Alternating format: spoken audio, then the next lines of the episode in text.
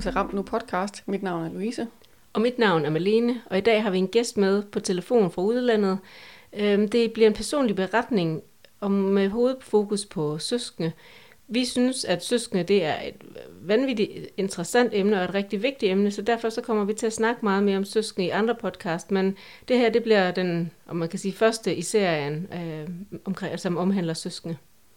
Og hvis vi lige skal sige lidt om, hvorfor vi synes, søskende er så vigtige, så er det fordi, de faktisk ofte overses som en særlig pårørende gruppe. Jeg ved godt, der nu kommer flere og flere initiativer løbende, og det kan jeg kun bifalde, men de er lidt særlige, og de er lidt overset. Herhjemme har man brugt begrebet skyggebørn. Der findes egentlig ikke nogen egentlig officiel definition, så det er mere sådan et praktisk anvendt begreb, som beskriver et barn, der står i skyggen af nogle vilkår, der kan være i familien, og det kan enten være på grund af sygdom, eller det kan også være i forbindelse med død. Øhm, men hvad er det egentlig, søskende de går og rapporterer? Det kan være alt lige fra, at kammerater stiller mærkelige spørgsmål. Det kan være, at de stiger lidt. Det kan være, at man møder meget medlidenhed for andre voksne. Og det kan også være, at man ikke helt selv kan få på plads, hvordan man egentlig har det med sine handicappede eller syge søskende. Og der kan være forskellige reaktioner. Det kan være stresssymptomer og trivselsproblemer. Alt lige fra hovedpine og mavepine. Man kan have svært ved at koncentrere sig. Og man kan også se, at søskende påtager sig ofte et stort ansvar. Omvendt kan det faktisk være meget godt, fordi de kan også få noget ud af at blive medinddraget og være med til at hjælpe den mm. syge søskende. Men der er også nogen, der kan være bange for, at søskende de bliver lidt overset, og de savner opmærksomhed, og flere søskende kan også rapportere, at de føler sig anderledes og alene i forhold til deres jævnaldrende. Man kan faktisk både tale om beskyttende og risikofaktorer i et, fordi øh, man kan have mulighed for at udvikle sig selv rigtig, rigtig godt som søskende, fordi man måske taler om andre ting i familier med et sygt barn, end man gør i andre. Men man kan også være i risiko for at udvikle adfærdsmæssige eller sociale eller andre psykiske problemstillinger selv. Manglende forståelse og viden er også i sig selv en risikofaktor. Man kan også omvendt, hvis man så får det, være en beskyttende faktor. Og så kan det være det at have en helt anderledes søskende relation, end andre har, end jævnaldrende har, kan igen være en risikofaktor for så mange andre ting, men det kan også være beskyttende, fordi man måske lærer øget omsorg, øget empati, og man har måske en højere tolerance. Mm-hmm. Men det er lige sådan en lille teaser omkring det, og vi vender tilbage til de næste episoder, der kommer om det, med den ja. vinkling, vi så bruger i de enkelte episoder. Ja. Og så vil vi sige velkommen til Christine, og vil du starte med at præsentere dig selv? Ja, jeg hedder Christine. Mm-hmm. Jeg er mor til tre børn. Astrid, som faktisk nu er 27, Rasmus, som nu er 23, og Mila, som er 17. Og øhm, min dreng, Rasmus, øhm, er svært handicappet. Okay. Øhm, og øh, det er nok mest om det, mm. jeg vil prøve at fortælle lidt om i dag. Mm. Det lyder rigtig fint. Øhm, ja. Hvad tænker du sådan, hvad tænker du i forhold til, øhm, hvad der, altså deres søskende forhold, har du, hvordan har du oplevet, at det har været, sådan set som mor, dine børn? Altså, Astrid er jo, øh, var øh, fem år gammel, da Rasmus blev født som okay. en helt øh, rask og normal lille baby. Da han så var omkring øh, 6-7 måneder gammel, der fik han nogle øh, epileptiske anfald. Og det var egentlig, du ved, vi var på sygehus, og det var sådan lidt, måske var det en, en infektion, måske var det øh, noget, en, en enterovirus, og vi kom hjem igen, og så, så var det sådan lidt med nogle måneders mellemrum, og da han så var øh, omkring et år, der var det sådan ligesom meget evident, at han havde en eller anden form for meget, meget svær epilepsi. Mm. Øh, så vi endte med at være indlagt i over et halvt år faktisk, sådan on and off på okay. et epilepsihospital på Sjælland. Okay. Ja. Og, øh, og det var sådan den periode, hvor jeg synes, at, at Astrid hun for alvor sådan blev, blev mærket af, at både at vi var var meget væk, men også det at have en lillebror, der lige pludselig var faktisk meget syg, fordi det var sådan en periode, hvor vi var rigtig meget på sygehus, jo, og hvor han fik meget medicin og var meget, meget syg af det. Og, så det var sådan en periode med, med hende i baggrunden selvfølgelig. Ja. På den måde, at det bare var et meget sygt barn. Mm. Ja, jeg tænker, I har jo også, øh, I har jo også været påvirket, det har hun måske også kunne mærke. Ja, stress ja, og frustration og sorg. Meget. Ja. Rigtig meget. Øhm, og så tror jeg, så er der sådan en periode, hvor hvor, altså fordi det jo varer så lang tid, ikke? fordi det er perioder med meget sådan intensivt, øh, altså faktisk så det halve år, hvor vi var indlagt på, der på øh, epilepsihospital, der kan jeg huske, at det blev udskrevet, at den professor, vi snakkede med, sagde, så siger du skal vide, at epilepsi, det bliver jo ikke Rasmus' største problem. Og jeg tænkte bare, hvad snakker du om? Altså, du, hvad har du gang i? Fordi mm. han laver jo ikke andet end at have anfald, og jeg kunne slet, slet ikke se mig ud i. Men det blev jo også, at vi kunne sidde og spise, og så kunne Astrid sidde og kigge op og sige, mor, det kommer, mor, det kommer. Du ved, der var sådan en stress over hende hele tiden også for at se, hvad der skete, og være med til at passe på, og være med til at deltage i. Og, Ja. øhm, så hun var virkelig også på under alt det der, vil jeg sige. Mm. Det var Så meget naturligt. samtidig med, at hun var ja, på, når vi var hjemme, så var vi jo også skilt ad rigtig meget over en lang periode. Mm. Og så tænker jeg, så, så efterhånden som Rasmus han sådan voksede op, og stadigvæk havde rigtig, rigtig mange anfald, så tror jeg, at den her professor, han fik jo sådan set ret, at Rasmus mistede rigtig, rigtig mange øh, færdigheder, specielt sådan det, at han har, havde kunne sige mor og mad, og sådan kunne skabe lidt øjenkontakt, alt det forsvandt jo mere og mere, fordi man får sådan en svær encefalopati faktisk med den Ja. sygdom, han har. Ja. Øh, så jeg tænker, at der var simpelthen nogle år, hvor Astrid, hun øh, selv skulle gå i seng. Der var ikke nogen, der kunne læse en historie for hende. Rasmus, den sov slet, slet ikke om natten. Så hun kunne selv tage tøj på, hun kunne selv gå i bad, hun kunne selv alting simpelthen. Mm. Altså, for der var bare ikke tid til at tage sig af hende. Hun fortalte faktisk lige om det forleden dag, så sagde hun, mor, kan du huske, når Rasmus han skulle ud af døren, og der kom den der taxa og hentede ham, når han skulle hen til den her børnehave. Og hun havde selv taget alt sit tøj på, og han stod nede i gangen. Øh, og havde fået flyverdragt på, og havde fået støvler på, og lige pludselig så stod han med begge ben nede i toilettet, fordi at der var jo vand. Mm. Kan du huske det, mor? Og så skulle vi give ham rent tøj på, og så skulle vi... Så hele, at det var sindssygt stressende for hende, faktisk, tænker jeg. Okay. Samtidig med, at hun blev for stor alt for hurtigt. Ja. Har du følt dårlig samvittighed? Øh, hvad siger du? Har du følt dårlig samvittighed? Altså, på alle mulige plan, ja. Mm. helt vildt. Men du ved, det hele, altså alt i sådan et øh, liv, det handler jo om at vælge, og på et eller andet tidspunkt, så blev vi jo nødt til at vælge, at vi ikke kunne have Rasmus derhjemme. Mm. Mm. Altså fordi, vi, fordi det var sådan en 24-7 opgave. Mm. Og fordi vi alle sammen brød sammen under det. Okay. Øhm, så Rasmus han flyttede på en institution, da han var lige omkring fem Okay. Og det var faktisk sådan, at når Rasmus han så kom hjem for at være hjemme hen over en weekend, så ville jeg simpelthen ind på sit værelse og lukkede døren. Altså hun, var, hun kunne bare slet ikke lige være i det og håndtere det. Og det gav hende lidt lov til, fordi jeg tænker, at, at hun, hun havde brug for lige at trække sig lidt og have, du ved, en, øh, ikke den der følelse af, at det hele kom tilbage igen. Mm. Så det, det var hårdt at se, at hun gjorde det, men jeg tror også, hun havde brug for det. Ja. Ja, hun har jo tydeligt vist så- det, tænker jeg til jer. Altså det, og det er jo rigtig Ja. fint, at hun har gjort det. Altså gjort det så tydeligt. Meget. Ja. Meget. Det er faktisk lidt, øh, det er sådan lidt utroligt, synes jeg, med, med de andre børn i sådan nogle situationer. Mila, hun var ekstremt lille baby, faktisk. Lille, lille bitte barn, som jo var en rigtig efternøller hjemme hos os, med al den opmærksomhed, der var fra en stor storsøster og en mor og en far.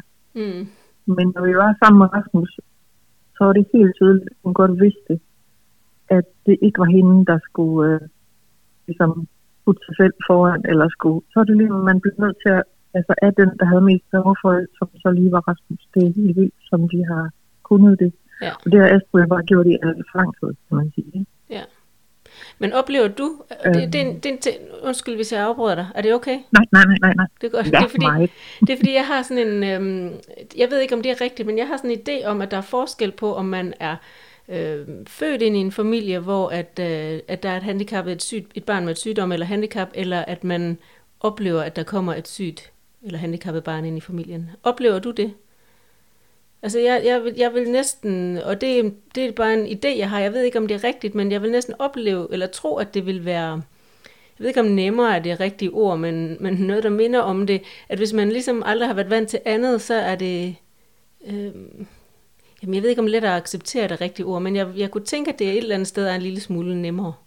Men det er ikke sikkert, at, at du oplever det sådan. Nej, jeg ved det jo ikke helt, fordi Milla har jo aldrig boet sammen med Rasmus på Nej, den måde. Nej, altså hun har jo aldrig haft ham hjemme 24-7. Og hvis Rasmus havde boet hjemme hos os, og sådan var det jo på et tidspunkt, så ville der jo ikke kunne stå en blomst, og man ville ikke kunne have legetøj liggende, hvis man var et barn, eller man ville ikke kunne have, fordi det ville blive brækket eller rykket ned, eller slået i stykker, eller så jeg tror virkelig, at jeg, jeg tror ikke, der er nogen, der helt går ramt forbi, må jeg sige. Altså, Nej, nej, men det, det er egentlig heller ikke det, jeg tænker. Øhm, jeg, jeg, jeg vil bare f- sådan- tænker bare, at der kunne være en forskel.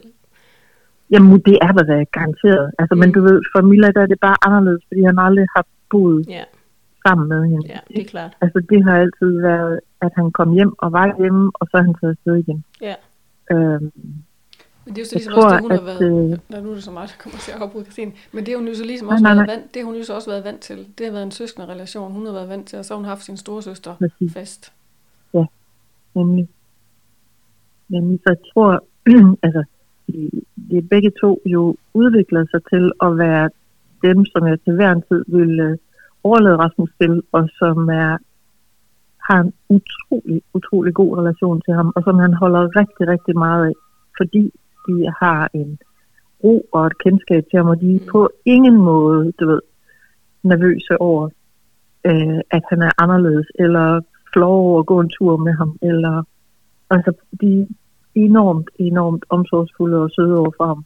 Men de kan jo også, øh, de får jo også en pause en gang imellem Mm eller mange pauser får de jo ikke også i deres liv. Og det, øh, det kom lige så langsomt med Astrid, at hun så ligesom så kom ud af sit værelse igen og var en del af det. Og da hun så gjorde det, og der var gået lang tid, så begyndte jeg også sådan ligesom at sige til hende, nu skal du med ned og besøge ham, eller nu skal du være med til de her ting, nu skal du øh, deltage igen. Det skulle hun også presses en lille smule ind i, og det synes jeg var svært. Jeg synes, det var svært, hvornår det var okay at gøre det. Det kan jeg Men, godt øh, forstå. Men det tror jeg lidt, jeg også synes, jeg blev nødt til, for jeg vil heller ikke have, at hun ligesom mistede hele sådan den relation, og det er ligesom at have et lille barn altid. Mm. Selvom man er en meter og 85, og så er han stadigvæk jo bare ligesom et lille lille barn. Altså, Ja. det, øh, og det er han jo også i en søskende relation. Mm. Øhm, ja.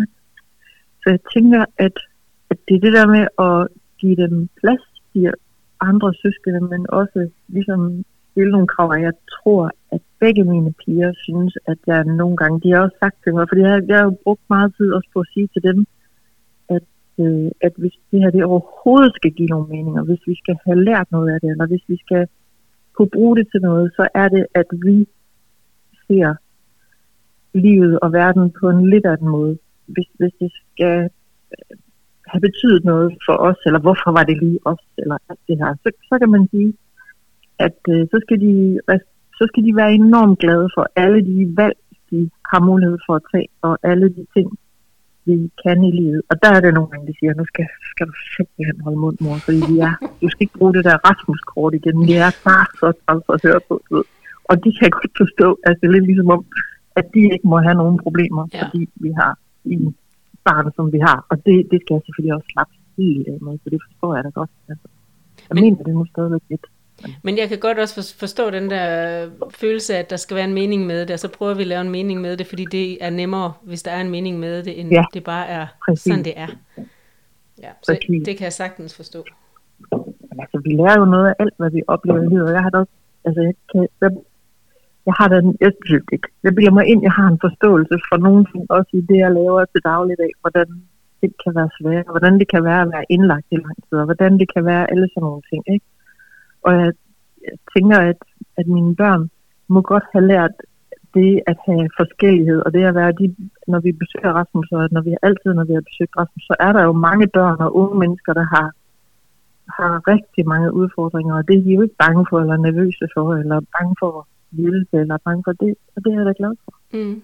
Og det er det positive ved det. Det er jo at se Og det har du jo andre, fuldstændig ret i. øh, Altså det har du, fordi selvfølgelig får man noget med, også, man får jo ikke, det er jo ikke, ud, altså det er jo ikke øh, udelukkende dårligt, det man får med at have et, et barn med et sygdom eller handicap. Du, der er jo også, man lærer jo også øh, nogle andre ting. Altså man lærer jo noget andet Mm. om, om accept og rummelighed og tålmodighed, tænker jeg, end, end, end jeg personligt ville have gjort, hvis jeg havde kun, altså hvis jeg havde kun havde raske børn. Jeg tænker, at sygt Mm. barn har helt bestemt også lært mig noget, som et raske barn ikke lærer mig.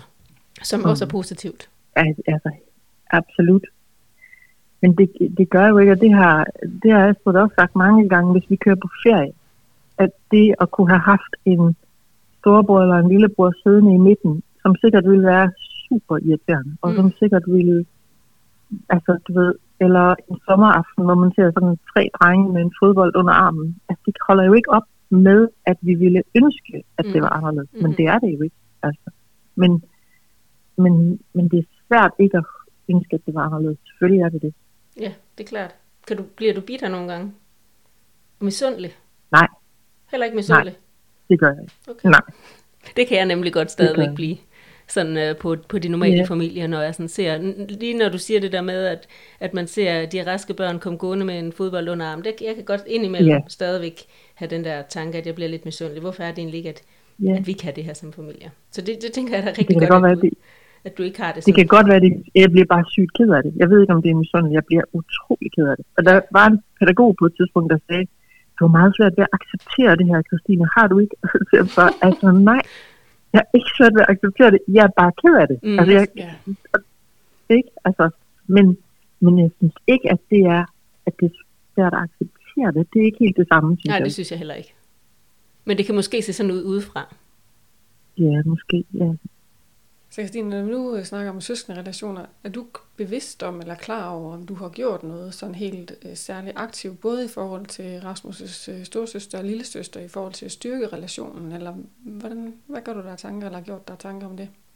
Jamen, jeg synes, at øh, altså, jeg synes, at det er det, er det der med at have lov til også at stille krav til de raske børn i forhold til det syge barn. Det synes jeg faktisk har været en svær balance sådan, fordi altså, det er jo ikke Rasmus, han er jo helt i sin egen verden. Altså meget, meget, meget i sin egen verden. Så man skal kende ham godt for at få lov til at sidde ved siden af ham og lige holde ham lidt i hånden. Ellers så er han mest for sig selv og i sin egen verden. Så det er ikke sådan, at man nemt får tusind ting tilbage øh, af knus og grin eller smil. Eller, altså, ved, det er ikke sådan.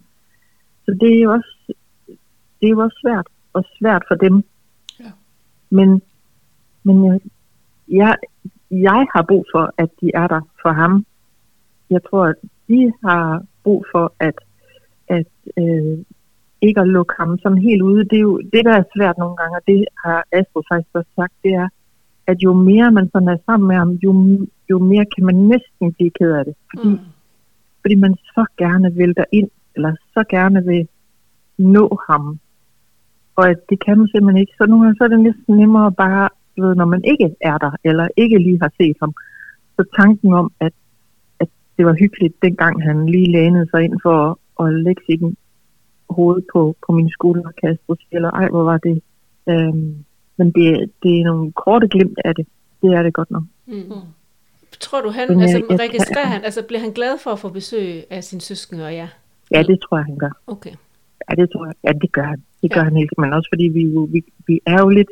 Og det er jo også noget mærkeligt, mærkeligt, mærkeligt noget at være mor og søskende på den måde, at man bliver mere sådan en, der kommer med masser af vingummier og gode ting og pakker og er hyggelig og at man godt må spise rugbrød, mens man gynger i sin hængekøje, hvilket man ellers ikke må. Du ved, alt Mm. sådan noget. Ikke? Mm. at det bliver jo ikke at være en, en familie, der stiller en masse krav, eller hvor der er en masse ting, der skal fungere, eller gå op i en højere enhed. Sådan er det jo ikke længere, Nej, det er klart. øh, fordi han er på en institution. Ikke? Mm.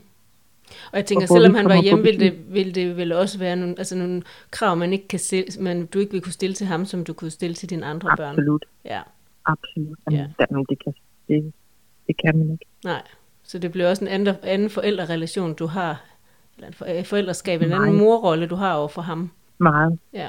rigtig meget. Fik I noget øh, hjælp, Christine, i forhold til øh, både øh, jer, og men også øh, din ældste datter, efter I har fået Rasmus? Så Astrid var med i sådan en, øh, en børnegruppe helt kort på et tidspunkt.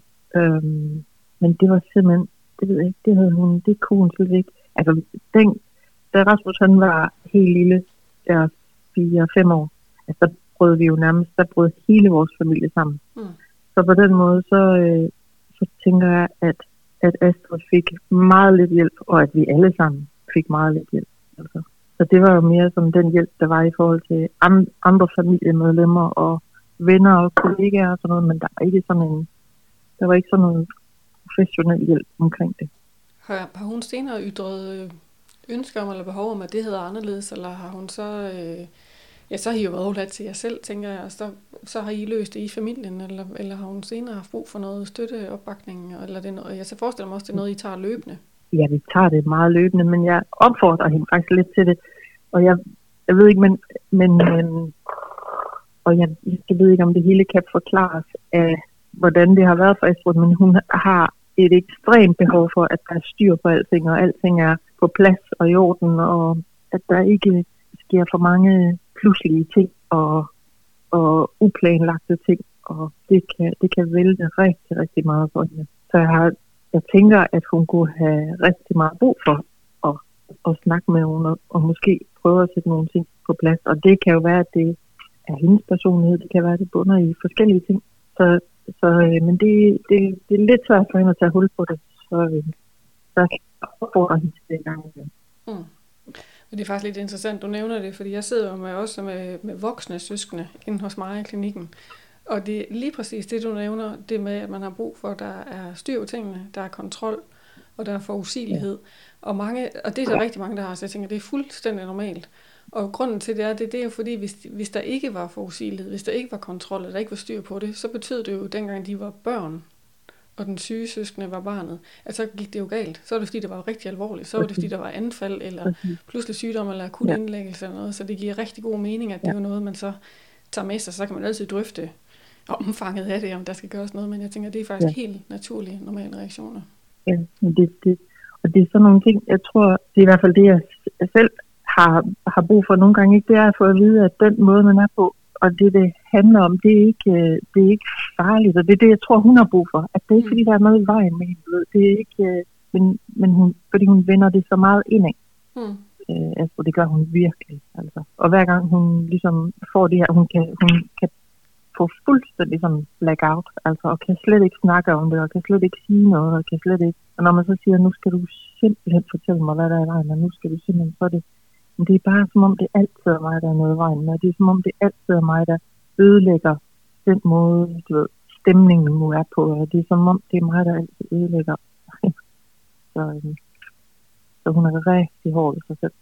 Ja, man ved jo, at søsterne kan blive enormt enorm tilpasningsdygtige, mm. så man, man nedtoner måske alt sådan, både af temperament og teenageoprør og, og det hele taget store følelser. Ja, ja. Man kan, det der du sagde mig her, dårligt samvittighed, altså jeg kan stadigvæk huske sådan nogle morgener, hvor altså, Astrid var en pige, der elskede lysrødt og lysrødt tøj og sløjfer og rottehaler og, og så bare være fem år eller seks år. Og jeg havde selvfølgelig lagt alt tøjet frem. og hvis hun så ikke lige kunne lide det, så vidste hun godt, at der var bare nul diskussion, for hun skulle bare tage det her tøj på, og vi skulle bare ud af døren, og vi skulle bare, ved, altså hele det der, den der sådan plan, hun blev nødt til at følge, mm. og ikke kunne bare flippe ud, ikke? Og være, og så selv gå over til bussen som en lille pige der, mm. for så at tage afsted. Ja. Så hun gjorde, øh, hun flippede ikke ud nogensinde? Altså hun tilpassede sig, eller hvordan? det gjorde hun. ja. Okay. Det var først, da, det var først, da Rasmus havde ligesom ikke været hjemme i noget tid, at hun sådan begyndte at have den plads til at gøre det. Mm. Okay. Så hun har virkelig også øh, udvist en stor grad af tilpasning i forhold til, at hun jo stadigvæk har været en lille pige og har er meget, mm. øh, normalt er, er små børn jo den eller meget sådan mig, mig, mig og selvcentreret, men, men der har hun, øh, ja, det kan jeg godt høre, der har hun været. hun godt nok ikke. Nej. Og det er det, jeg bliver så ærgerlig over. Jeg bliver ofte ærgerlig, når vi laver de her podcast. Jeg bliver så ærgerlig over, at der ikke har været tidlig hjælp, fordi man ved jo, at, at, at søskende, de, den raske søskende går og holder så meget tilbage af hensyn og omsorg og kærlighed i virkeligheden til den syge søskende og til mm. forældrene. Så det de bare kunne have deres egen rum, hvor de kunne synes, det hele var træls og skælde ud og sådan noget, det kunne have været helt fantastisk. Mm. Men, øh, men det kan man jo nå endnu, selvom man er, at man er voksen. Ja. Altså jeg ja. tænker for sådan også personligt... Det var om det her. Undskyld, nu afbryder vi afbryder meget, Louise og mig der. Det, det, det, jeg lige, nej, nej, nej. det jeg vil, bare vil sige, det var, at jeg sådan, for os personligt, jeg har jo et, sygt barn, og så et restbarn. Øhm, og min raske datter, hun, er, altså hun, hun får virkelig nogle flip nogle gange. Hun, hun, det, hun tilpasser sig ikke, og det, det er jeg egentlig rigtig glad for. Det kan være virkelig hårdt, også særligt hvis at, at, at vores søn har det dårligt, og hun er, er ret ligeglad med det, fordi at hun er mega sur over, at... Den rigtig tyld kjole ikke er vasket. Men, men jeg kan jo også mm. godt høre, at det er rigtig positivt. Altså selvom det kan være rigtig stressende at stå med et barn, der har det dårligt, og så en, en meget sur fireårig, så, så er der også, øhm, det, kan, det kan jeg sådan lige mærke, når vi snakker om det nu, så er der også noget rigtig positivt i det, at hun egentlig bare jeg tror, bliver det er simpelthen, ja, det, det vil jeg ønske, at Astrid hun havde gjort, du ved, fordi for jeg tror, det havde givet hende, hun havde så krævet sin plads på mm. en eller anden måde. Ikke? Ja, og det gør min datter. Altså det må, Fordi, det må man virkelig give hende. Altså det gør hun. Ja. ja, det er jo, det tror jeg, altså lige nu der kan jeg i hvert fald tænke, bare efter hun havde, bare, altså det var sgu ikke været hende, der skulle have krævet sin plads, jeg skulle have prøvet at give hende noget mere plads, ikke? Mm. Men altså. Det er også svært, når man er selv midt i ramt i sorgen og frustrationerne og angsten og alt det, der er. Ja, men der, der, det var, det var, der var hun så helt tilpasset hun sig fuldstændig. Mm. Altså. Men det er måske faktisk lige præcis det, det ja, det er utroligt, Christine, men der er også nej, det tror jeg, nej, men det tror jeg virkelig er noget af det, der betyder noget for hende, ja. egentlig, når vi sådan snakker om det, det kan jeg mærke. Mm. Det, ja. det tror jeg følger lidt efter hende. Og hvad er jeres øh, perspektiv? Altså dit, Christina, og det du har oplevet med din ældste datter, og det du oplever med med din yngste. Mm. Så tænker jeg måske, det er lige præcis det, som du var inde på før, også det der med, om man har været alene i familien først selv. Mm og har været vant til noget andet, og når der så kommer et, man får en, et syg søskende, så tror jeg netop, at man falder helt i den der normale, det har jeg hørt før, at så tilpasser man sig ekstremt meget, fordi man skal finde ud af, hvad det her er for noget. Mm. Men hvor man modsat dig med din yngste, med din yngste, ikke? din mm. pige, yeah. hun er jo født ind der, så hun mm. er vant til det, så hun tager bare sådan ret, fordi hun mm. aldrig nogensinde oplevet andet. Jeg tror netop, det er det, der kan være forskellen. Ja, lige præcis. Det er jo også det, som jeg sådan har en forestilling om, at det er sådan, det forholder sig, uden at jeg kan vide det andet end på min egen familie. Mm. Men det er interessant, synes jeg, egentlig. Altså, det kunne, det kunne være interessant at sådan vide, om det er noget generelt, at det er sådan, det er, at der er forskel på at være født ind i en familie, eller at man sådan, der bliver født et sygt eller handicappet barn ind i den familie, du allerede er en del af. Det synes jeg kunne være ret interessant. Det må vi forske lidt i, Louise. Det må vi. Ja. Er der andet, Christine, som du tænker kunne, øh, nu når du, øh, vi får snakket os lidt ind i det, er der sådan noget, du tænker, der også kunne være godt at sige eller nævne sådan, ud fra dine erfaringer og jeres oplevelser? Jamen, jeg tror jo, altså, jeg, jeg tror, at øh, jeg tror virkelig, det, det er hårdt, rigtig, rigtig, rigtig hårdt at være søskende til, til så, så syge øh, søskende på en eller anden måde. Og altså, i det, jeg laver til dagligt, der ved jeg jo også, at nogle af de andre søskende, de kan finde på at sige, du ved, bare det var mig, der var syg, eller bare det var mig, der var handicappet, bare det var mig, der havde min mor og far, og deres opmærksomhed hele tiden. Altså, du ved, næsten sådan ønske sig ind i, og og også have det behov, eller også have nogle behov, mm. eller også have det. Og det er jo det der med, at det, det har de jo. Altså, og selv de jo, altså Astrid var jo lille dengang også, ikke? Altså jeg ved godt, hun var fem år eller men hun er stadigvæk lille, altså. Og det er det der med at gå fra at være, hun har også været ene barn i fem år, og så lige pludselig, så er der nærmest ikke engang eller plads til hende. Det er jo, det må, det er jo både øh, en ensomhed og en vrede og en kedelighed, som jeg, som jeg tænker, at, at man bliver nødt til at have fokus på, mm. når det sker, for at det ikke skal sætte sig fast. Mm. Som jeg tror, det har gjort noget ved, må jeg sige. Men jeg tænker lige meget, øh, hvad I har gjort af den ene eller den anden ting, så tænker jeg, at, at I jo nødvendigvis ikke ville kunne have øhm, forhindret, at tingene blev, som de blev. Altså lige meget, hvor meget fokus I havde, så er der også begrænset øh, hvad I kunne have, have, have gjort anderledes. Forstår du, hvad jeg mener? Giver det mening, det jeg siger? Jeg kan ikke helt finde noget med at Ja, ja, ja. Jamen, altså, ja og jeg tror, altså, jeg, eller, jeg ved, at jeg har en virkelig, virkelig god relation til Astrid, og jeg ved, at vi har snakket rigtig meget, og jeg mm. ved, at hun, at hun sådan, du ved, tror på mig, og at hun ikke, men, men hun er også, hun er også meget, meget, meget afhængig af mig, og afhængig af sådan min anerkendelse, afhængig af, at jeg er der og ikke forsvinder, selvom hun er 27. Altså. Mm. Og det, det tror jeg simpelthen, at det der med, og jeg ved det, jeg, jeg tror det er vigtigt at sådan ligesom at, at vide, at fordi vi forsvinder i en periode, hvilket man jo gør, når man er som forældre i sådan en stresset situation, mm. så forsvinder man ikke for altid. Ikke? Mm. Det tror jeg, du har ret i. Det kan jo godt sidde dybt i hende, og det tænker jeg, det, kunne I jo ikke, det, altså det har I jo ikke haft mulighed for at gøre anderledes, fordi I fysisk har skulle være indlagt sammen med Rasmus i længere perioder.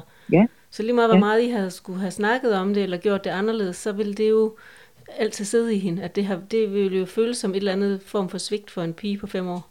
Ja, selvfølgelig. Ja. Absolut. Så fra forældreperspektivet, Absolut. øh, hvad, hvad kunne du så... Øh, hvis du nu stod i det i dag, med al den viden, du har nu, fordi nu, har du, nu er Rasmus trods alt noget øh, ældre end dem, vi normalvis plejer at snakke med. Mm. Hvad vil du så øh, have brug for? Så måske sådan lidt tænker sådan, sådan en hjælp til de familier, der står som helt nye i det her. Jeg tror simpelthen, at hvis, øh, hvis der er nogen, der kan hjælpe, så er det dem omkring en, der kan, der kan hjælpe enten ved virkelig at tage sig af de raske søskende og børn, altså lave hyggelige ting, fortælle dem, give dem noget af den opmærksomhed, som lige er taget væk fra dem, ikke? Mm. Eller også så er det simpelthen at tage over for de andre børn, de handicappede børn. Og det, jeg tror også for vores raske børn, ikke? Så hvis man har andre mennesker, der, der elsker ens børn, ligesom bedsteforældre kan gøre, eller nogle venner kan gøre, eller sådan, så er det da noget af det bedste i hele verden. Mm. Og det er bare meget sværere at dele det, i hvert fald hjemme i vores familie, øh, når det er vores handicappede barn. Det, det, er, det er svært for rigtig mange. Det er svært for bedsteforældre, det er svært for moster og onkler, og det er svært for, for alle mulige. Og jeg vil, jeg vil virkelig ønske, at jeg vidste, at, at øh, hver anden lørdag, der var der nogen, der bare tog ned og spiste fire kæmpe store isvafler sammen med Rasmus. Mm. At, at der var nogen, der gjorde det, at der var nogen, der delte noget af det med os eller med mig. Det kan jeg meget godt forstå. Og det har vi jo også snakket om i tidligere podcast. Ikke lige helt på det her fokus, men det der med, hvad netværket, hvor stor betydning det egentlig har, øh, både når det er der og når det ikke er der. Ja. Så, så det, det fylder jo mega meget. Og det, selvom min, min søn jo er meget yngre end din, så oplever jeg det jo også, at det kan være rigtig svært med netværket og, Ja. og den øvrige familie, og hvad de kan og, og vil tilbyde ham. Altså i kontra mit raske Mhm. datter og forskellen på Ja. det, og det kan være rigtig hårdt at se på os og acceptere, hvis jeg skal være helt ærlig. Ja, meget hårdt, synes jeg. Og, og virkelig der, hvor, hvor, øh, altså, hvor der jo kan være weekender, hvor jeg ville, hvis jeg nu vidste, at der var nogen andre, der gjorde det, så kunne jeg måske lave noget sammen med, altså også Mm. fordi de var mindre, så kunne jeg lave noget sammen med Astrid i stedet Ja. for, eller jeg kunne, altså du ved, det kan være at bytte om på tingene, ikke? Men Mhm. det ville virkelig være, være en stor, stor glæde, hvis der var nogen, der ville sådan ligesom lægge noget mere ind i hvert fald i vores syge barn, og det tror jeg også, det er det, du siger, ikke? Mm, altså, jo, præcis. Og det er bestemt, selvom det er svært, og selvom jeg godt forstår, at det er svært, og selvom jeg godt forstår, at det er at der kan være en usikkerhed, men hvis man aldrig gør det, så lærer man jo, ham jo i hvert fald heller ikke at kende, Jamen, eller præcis. lærer ikke, altså, Ja. vel, altså så, så bliver det jo ved med at være, og jeg mener, for Rasmus, så hvis man tog ned og besøgte ham nu, så er det jo ikke sådan, at man blev nødt til at skifte hans blæ, eller altså, der vil være mennesker til at hjælpe en, hvis man var, ved, så, så nogle gange så, det er nok der, hvor jeg kan blive virkelig skuffet, og Mm. en lille smule sådan, der er nogle, der er nogle ting, sådan, som er svært at dele, ikke? fordi der ikke er en, fordi der, der er mange, som ikke ligesom kaster sig ind i det på nogen måde. Ja, det kan jeg godt forstå. Og det, det, jeg, jeg, jeg, jeg, du, altså det rammer også mig, når du siger det, fordi jeg jo også sådan tænker fremtidsmæssigt i forhold til min søn. Altså hvor svært det er nu, og hvor svært det så, jeg tænker, det kan blive fremadrettet. Så ja. I- Må jeg, må jeg lige spørge dig, i tale sætter du det over for din familie? Fortæller du Ja, og det? så, altså, ja, ja, det har jeg gjort. Mm, Altså, men, men det, og så bliver det sådan noget, du ved, jamen, jeg tror også, jeg vil også til at sende et, kort, et postkort en gang om ugen, fordi så er der i hvert fald en voksen, der sætter sig ned med ham og kigger på det der postkort, og tænker, fedt, er skide god idé. Altså bare, et, bare et postkort, eller en pose Bare et eller andet. Eller gøre et eller andet, men du ved, det sker bare ikke. mm. Og, og så tænker jeg lidt, "Jamen, så kan jeg heller ikke... Lige der, der tror jeg, at der er det så følsomt, så det at spørge alt for mange gange, det bliver rigtig, rigtig svært. Ja, men det er så Giver det vigt- mening? Det giver Altså så god mening, og det er så vigtig en pointe, især når jeg også bruger sådan i forhold til familier, der står nye i det her. Jeg har jo sådan en kæphest, det kan være, du kan huske den. Jeg plejer at sige, at man skal opdrage sit netværk. Det- Og det vil jo være så, Ja. en så vigtig pointe at få igennem, at det er faktisk ikke kun, når man skal aflaste, så det er ikke kun, at man skal have folk, venner og bekendte familie til at tage sig af det raske barn, men faktisk lige så meget det syge barn. Det er så vigtigt. Så, Rigtig så, ja, så det er så Ja. fint pointe, I kommer igennem. Men jeg bare nødt til at sige, at I står desværre ikke alene ved den oplevelse, så det, det er så fint. Ja, det tænker jeg, det er i hvert fald, det, jeg, jeg tror ikke, altså nu, nu med Rasmussen er så gammel, jeg, jeg bange for, at det ikke sådan rigtig kommer til at ske. Mm. Øh, men det, vil være ved med, det bliver ved med at være en stor, øh, en stor, stor. Det er også enormt sårbart. Altså jeg tænker, det er enormt sårbart at føle, at der er nogen, der ikke rigtig gider ens barn, fordi at ens barn jo er det vigtigste for en. Ja. Eller ens børn. Helt sikkert. Altså, og en undren, og en, Ja. ja. og det, der er også noget der, som jeg synes, kan ske i forhold til søskende, altså i forhold til Astrid med, med nogle bedsteforældre og, og meget tætte familierelationer, som du ved, har bare glemmer, at Rasmus har fødselsdag, eller ikke ligesom gør de ting, som de vil gøre ved andre børn, eller sådan noget. Og det, det bliver hun sindssygt ramt af. Mm. Og hvor jeg lidt tænker, at hvis det nu så ikke er for Rasmus' skyld, så måske for hendes skyld. Ja, Altså, ja. Det er, Eller det er en for- mega god pointe. ikke? For de der søskendes skyld vise, at, at du ikke er alene med det her heller. Vel? Altså, det, er jo, det er jo ikke kun, at vi som forældre er alene. Det er jo også, at søskende ikke er alene. At, at deres søskende er en del af hele den familie, de er i, eller af hele den relation, de er i. Det, Mm. det, øhm, jeg synes, det er rigtig hårdt, specielt for Esther faktisk. Mm, det kan jeg godt forstå. Jeg tænker også, jeg, jeg, min datter er så småt begyndt at stille spørgsmålstegn ved, at hun godt kan se, at der er ændringer i, hvordan bedsteforældre er sammen med hende kontra hendes bror. Øhm, og jeg kan godt tænke fremadrettet, hvordan, øh, altså, at det kan blive nogle svære snakke, vi skal tage. Ja. Fordi at, øh, ja, han skal ikke øh, gøres forkert i hendes verden, men, men, men det kan virke forkert, det der med, at, at der er så stor forskel. Jeg synes, det er, jeg synes, det er en... Øhm, jeg ved ikke, hvorfor det er så svært at stille krav i forhold til de her syge børn til vores sådan, familie og omgivelser. Jeg ved det faktisk ikke helt, men det er det bare. Mm. Det er faktisk et godt spørgsmål. Det ved jeg heller ikke, hvorfor det er. Fordi det, altså det, det, fordi det synes jeg jo også, at det kan være. Jeg kan, ja, det kan være, fordi man ved jo godt, hvor hårdt det er. Altså, det, det er jo også hårdt for os. Mm. Og, og man vil, Ja, heller ikke øh, belemre andre mennesker unødigt. Man har vel ofte sådan noget høflighed og passen på og øh, misforstået hensynstagen måske også. Måske det kan handle om nogle af de ting.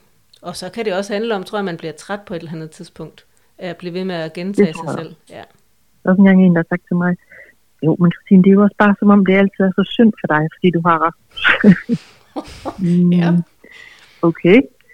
Øhm, altså, jeg tror ikke, jeg snakker om det sådan ret meget, men det er rigtigt, at jeg har sådan en, der er sådan en, en det er vel sådan en indgroet, øhm, jeg ved ikke, hvordan man skal sige det, men ked af det på en eller anden måde, ikke? Mm, som jo fylder op og ned, svingende, altså mm. men at det ligefrem er synd for mig sådan, i relationer til alle mulige, det, det tror jeg ikke. Jeg tror ikke, det er noget, jeg bruger som sådan et øh, skjold eller flag, eller noget som. Det håber jeg i hvert fald ikke, der. Det tror jeg bestemt ikke, der er nogen, der gør overhovedet af forældre. Og, øh, og jeg tænker, den og andres øh, medlidenhed, hvad skal man gøre ved den? Fordi I har jo de vilkår, I har. Mm.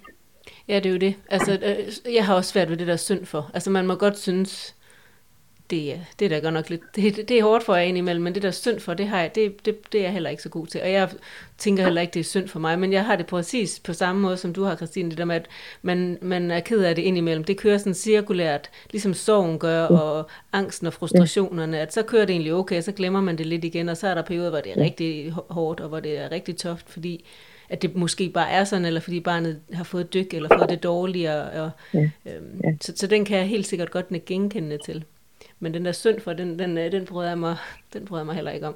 Og jeg synes heller ikke, det er, jeg tænker heller ikke, det som synd for min datter egentlig. Jeg tænker, det er et vilkår, at hun er født ind i den her familie, og det skal vi få det al, al, absolut allerbedste ud af. Ja da, Ja. absolut. Altså, med, med både hvad, hvad det giver dem, altså hvad det giver af udfordringer, men selvfølgelig også, hvad det har givet af styrker, fordi det gør det jo også. Mm. Mm, det gør det. Og altså, jeg ved da godt, at det nogle, gange, nogle gange så er jeg sådan en, der kører lidt ud af en tangent. Ikke? Men hvis nu man har nogle børn, som bor midt inde i en stor by, altså det er der jo, for eksempel her i London, hvor jeg bor, nogen, der aldrig har set en rigtig ko, eller aldrig har set en rigtig hest, eller været uden for det her. Altså jeg mener, det er jo godt at se forskelligt af verden, Ja. og vide, at vi alle sammen er meget forskellige, og der kan være meget, meget forskellige vilkår. Så på den måde kan der jo være masser af styrke i det. Mm, Men det ændrer jo ikke på, at det er utrolig sårbart for, for den, som er søskende eller familie, fordi man har mistet så meget. mm, Øh, og det, det, det at miste det normale, den normale bror eller søster eller barn. Det, det, det kan man jo ikke tage væk, vel? Mm-mm. Nej, jeg tænker også, det vil være en evig sorg i et eller andet omfang. Ja. Ja. Præcis. Og så tænker jeg, at vi, vi, vi er ved at være omkring det hele nu her, og vi vil... Øh, jeg synes, det har været en, et, et virkelig god samtale og en virkelig god snak, vi har haft. Og vi vil sige rigtig mange gange tak til dig, Christine, fordi du har lyst til at være med og har været så åben og ærlig omkring alle tingene. Jeg synes, det har været super, super godt. Ja. Så Christine, tusind tak for i dag, og jeg ringer dig af nu. Tusind tak for i dag. Ha' det rigtig godt. I lige måde. Tak, og i lige måde. Tak for Hils det. alle. Det skal jeg gøre. Vi skal Hej, hej. Hej. Hej. Så Malene, når vi nu skal til at runde det her virkelig spændende emne om søskende af, så tror jeg lige, det er vigtigt at lige samle op på noget af det, jeg hæftede mig ved, mm. som var, at man har forældreskab på forskellige vis, afhængig af, om man har et sygt eller rask barn.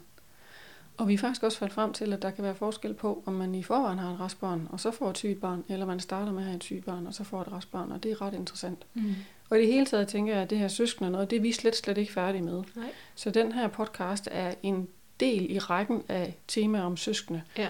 Men det skal vi jo nok løbende gøre opmærksom på, når vi går i gang med det inden for forskellige vinkler inden for det her. Mm. Helt bestemt. Men det var en rigt, et rigtig fint interview, og jeg tænker, det skal vi lade stå for sig selv, for det var sådan nogle fine pointer, det er vigtigt. Det står, der var igen noget med, min, du ved, min yndlings, som var netværk Ja. og diverse, men, men vi lader det stå og håber, at I får rigtig meget ud af at lytte til det, som mm. vi har fået. Mm. Ja. Og med det så vil vi sige tusind tak for i dag, og tak til alle jer, der lyttede med. I skal huske, at I kan følge os på Instagram, Facebook og via vores hjemmeside ram.nu.